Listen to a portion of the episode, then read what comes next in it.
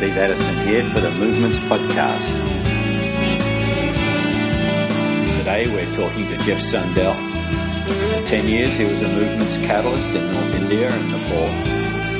Now he's based in North Carolina, where his vision is for the whole of the United States.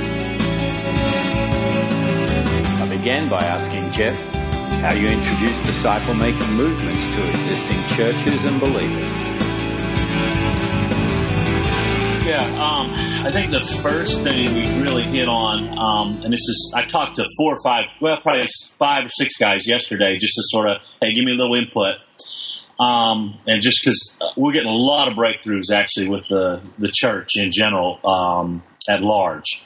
So the first one I think all of us agreed on was Envision, just how key that was. And I, I think the first thing that uh, actually Jared sort of pointed out is he's just noticed in the U.S there's not a big vision. You know, so if you ask, hey, what, what would it take to see some success?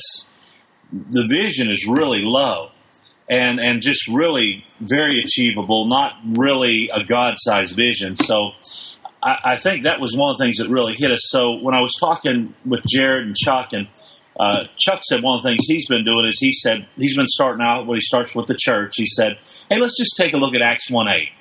And let's just ask the question if this was really to happen, if this was really to be fulfilled, um, what what needs to happen in the next? What are five things you need to change? You know, five things maybe you need to stop doing, but what are some things you need to start doing to adjust if this could really happen? And um, you know, and, and, when you think about that, even that Acts one eight example, um, you really the, these guys waited on the Holy Spirit. They sort of waited on God to give them that that vision. Waited on them to get them prepared. And then in 40 days, you know, just because God set them up, there on Pentecost, the ends of the earth actually got to hear the gospel. You, you know, and there's a very similar picture right now in our cities in the U.S. Is we live in a situation right now where the ends of the earth are in the cities, and so as the church begins to embrace this idea that we need to do something about this. This really, it sort of hits home because it goes, man, we need to realign ourselves with what God's doing. So we need to we need to have a vision that is that that kind of God-sized vision. And the other one, of course, is um, Acts nineteen eleven. You know where Paul says, "Listen," he said, um, "You know, we've preached the gospel. All of Asia Minor's heard it. Now he, you know, he's he's not gone and done all of it." But essentially, in two years, he's saying an area of about 15 million people have heard the gospel. And and so we say, you know, hey, this is this is in the Bible. What what about us? And so the really cool thing is we begin um, West Palm Beach, uh, First Baptist West Palm. Uh, they have a vision now to reach 1.4 million people. They're going to tra- train up 500 T for T trainers um, they have a they're mobilizing their laity and mobilizing the staff to do this.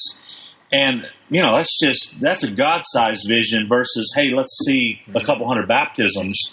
We're now talking about not what's it take to grow the church we're talking about what's it take to reach a community. And so there's been you know just little things like that. And of course i think you've interviewed chuck wood you know and their vision is uh, i think it's 2020 so uh, 2020 churches uh, by 2020. You know, and um, you know, so God's doing these. You know, men are getting these God-sized visions. So I think that's one of the big things we're seeing with the church hmm. is that hmm. picking up that vision. So I think that's really one of the first places that it has to start. And so Jeff, um, that, that means you know if you're coming in to talk about training and making disciples, multiplying disciples, you've got to raise some a level of discontent by yes. Let's look at our community, and you're saying it's both um, just overall we're not reaching people, but it's also look God's bringing the world to our community. Yeah, both and you know, and I, and I think that that even just shapes the picture of lostness so much more in our cities when we really think about hey, we're, we're not even doing well among the Anglos. You know, what about the rest of the world? And, and we're even, you know, we're really not having an impact. And so uh, that's really helped, you know, the, well, one, the vision side, but just, just the embracing that we need to be involved in impacting lostness. And so we're just seeing, you know, what I would call sort of. I just been trying to just say the church at large, but the church at large, um, as they've been adapting this, their their vision has increased, and um, that's really been key because if that vision increases and we're at a God-sized task, now we're talking about mobilizing the whole body, uh, not just part of the body. Now, I, I, will say this: as as we do this, we do know we say, "Listen, guys, let's also not blow the church up." Yeah. So we just really encourage them, say, "Hey, let's have a God-sized vision, but now let's start an experimental zone." So we always, you know, we've talked about this before, but the key of you know, let's get a few folks out doing this, and let us go. And here's another big thing we've learned. Um, this is in the USA, the strategy, the whole thing but we found it's key to get out with people early on. So we really have just gotten to where we do a lot of modeling now. So as we're training a church, we're actually going out in the community with them. And so Troy Cooper's been down at West Palm. And he's been going out with the guys in the community. So he's he's training them, but he's also doing zero to one with them and helping them get started. And we're just finding that's that's key. That's that's been key everywhere we've gone. Is when we've we're still training, and we're training like tr- crazy. Of course, I mean we're training a lot of folks, but but taking them out, showing them what a house of peace looks, showing them how to have a conversation, demonstrating how to share the gospel, and demonstrating the power of the gospel. You know that it's not our our wits, it's not our you know concise presentations, it's the power of the gospel of Jesus Christ. And so it's been uh, that has been a huge transition for us to do much more modeling on the front side um, in in all settings. And it is part of that because you can you can raise their their level of vision, but if they can't see um, some some early breakthroughs, some lives changed, then they they're not quite sure if this is for real or not.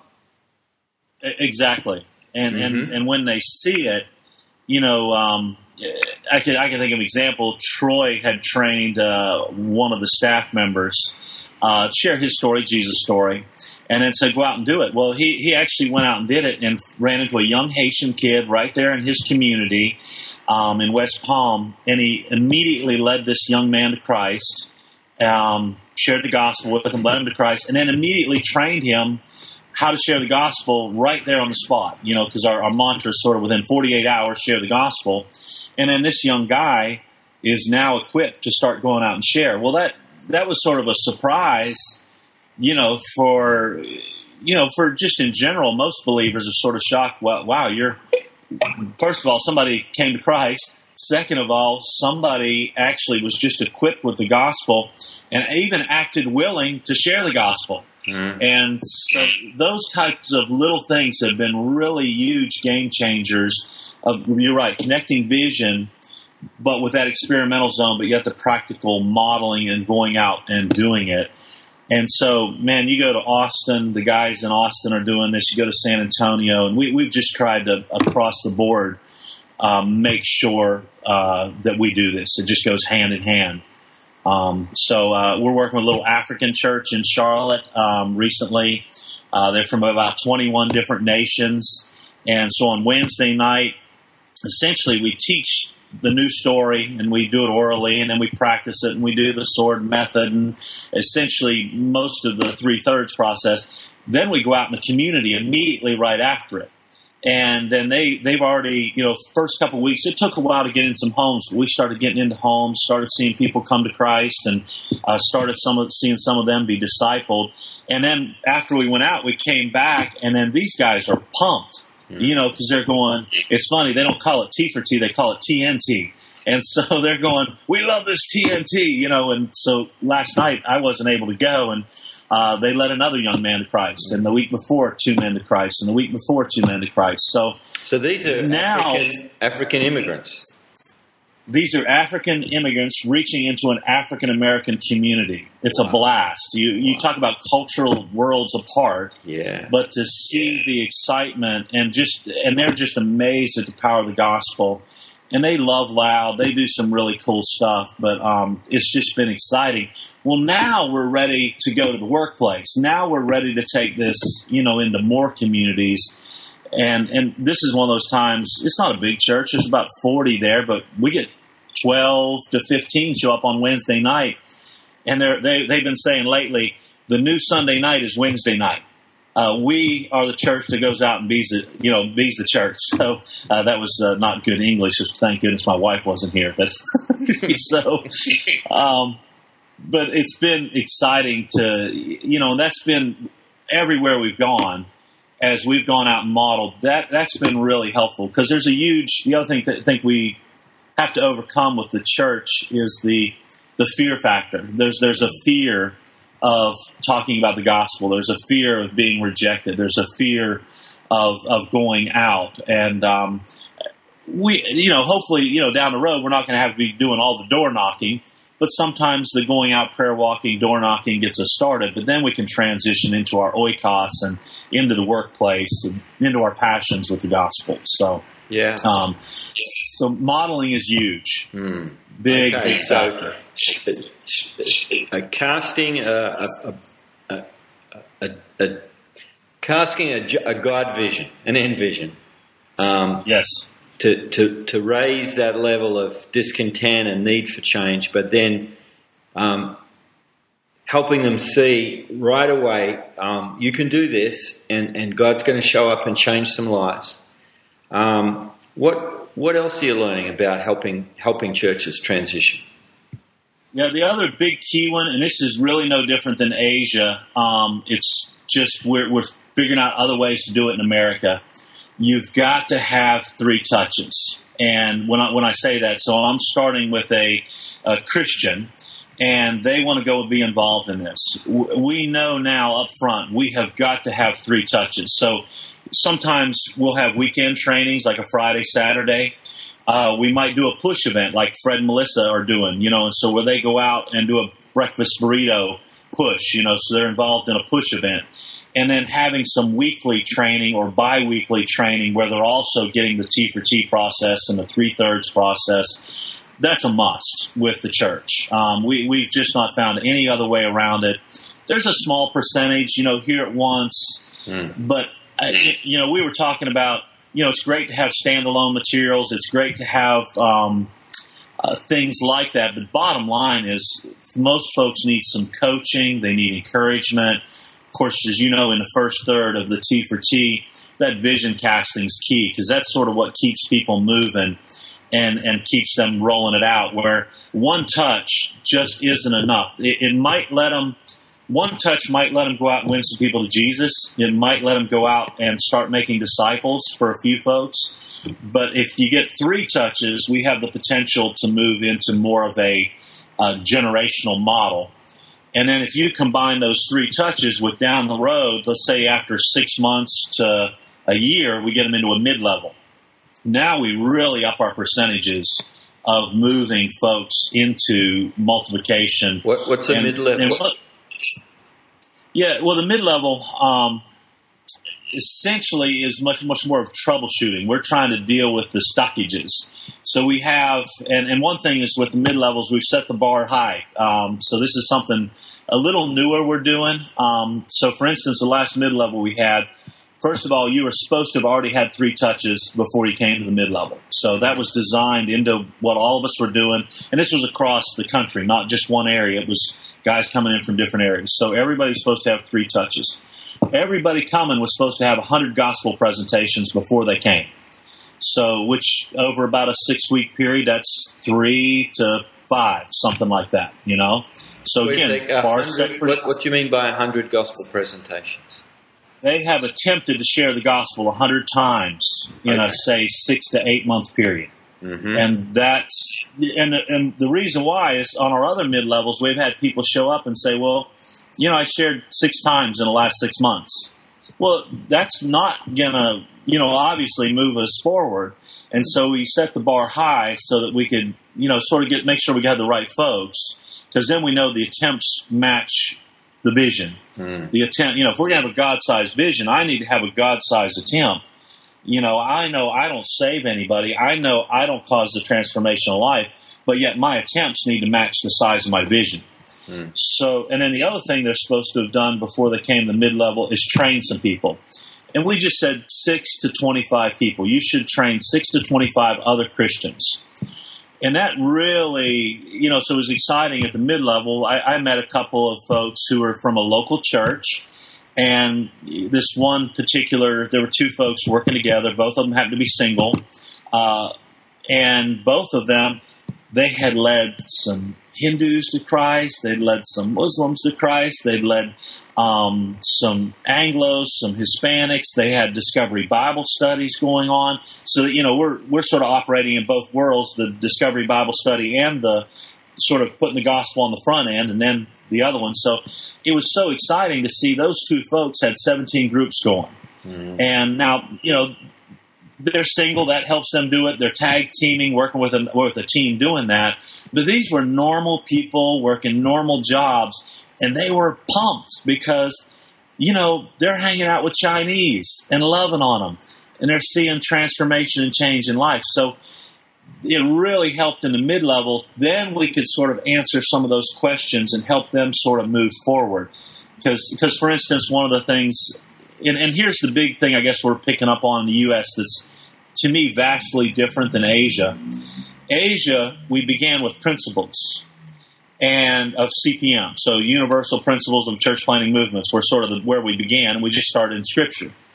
Uh, in the U.S., when I started with principles, I bred confusion. And because I, I, can remember, you know, even Neil Perry looking at me just going, what, what, are y'all talking about? It was just like we just drank out of a fire hydrant. It was just way too much. Probably even when I was down with y'all, we probably maybe had too much principle.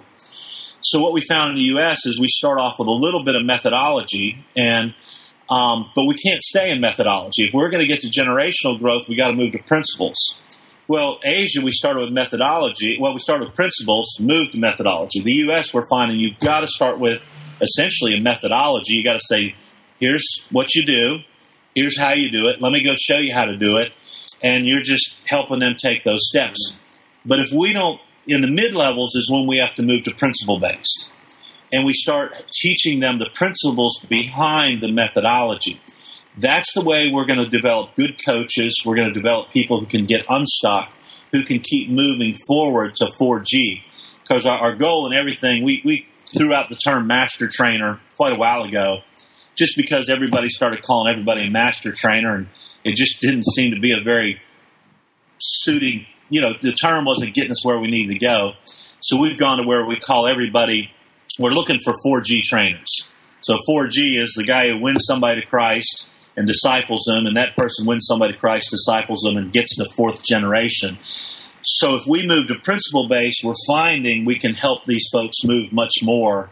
Um, so we start with methodology, move to principle, and we're trying to move them more to 4G. Just to sort of recap, then, um, we've got the vision cast, creates the discontent, the need for change. But then, rather than just talk about principles and models, what works well, especially in the US, and I, I, think it'd be true in a lot of the Western world, is let's go and do something. And I think because a yeah. lot of us have, have, you know, we might catch the vision, but we're not really sure it can happen in our backyard. So you demonstrate, yes, you know, the gospel does change lives. We can see this happen. But then to see movement take place, you've got to find those um, who've been effective in, in sowing the gospel, making disciples, forming groups. You've got to help them go back to principles to understand hey, we're going after fourth generation disciples, groups, and churches. So this is more than, you know, your, your ministry of personal evangelism and disciple making. Um, this is about movements.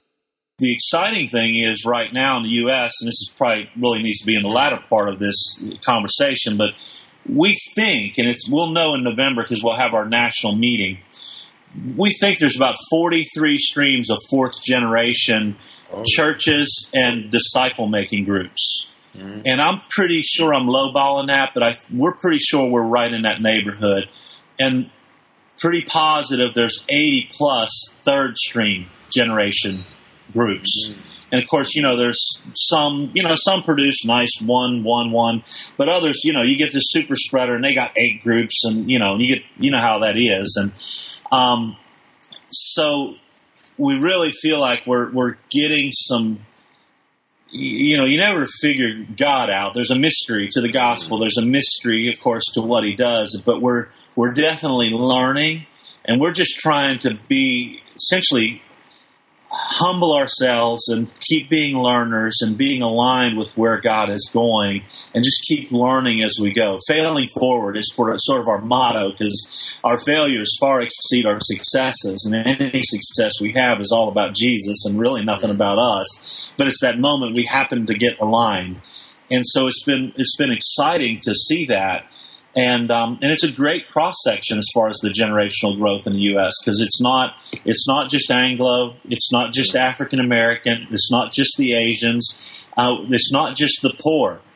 There's there's some elites. I wouldn't say elite, but upper middle class. Yeah. So there's a cross section of generational growth beginning to happen, but that's really helping us redefine that 4G trainer and so that's become a, it just makes a, gives us a lot of clarity of the type of guy we're looking for in the mid level is to get to that 4G type person um, that we're, we can help develop. But mm-hmm. again, a lot of it's up to God, you know, but there is a side we have a responsibility and we want to be learners um, in the midst of that. If you'd like to hear some more interviews with Jeff and the leaders he's been working with, go to movements.net and follow the links to the Movements podcast. You'll also find there some of the resources he's mentioned. And I should also tell you that this is the first in a two-part interview. Uh, so look forward to hear what God is doing across the US in multiplying disciples and disciple-making churches.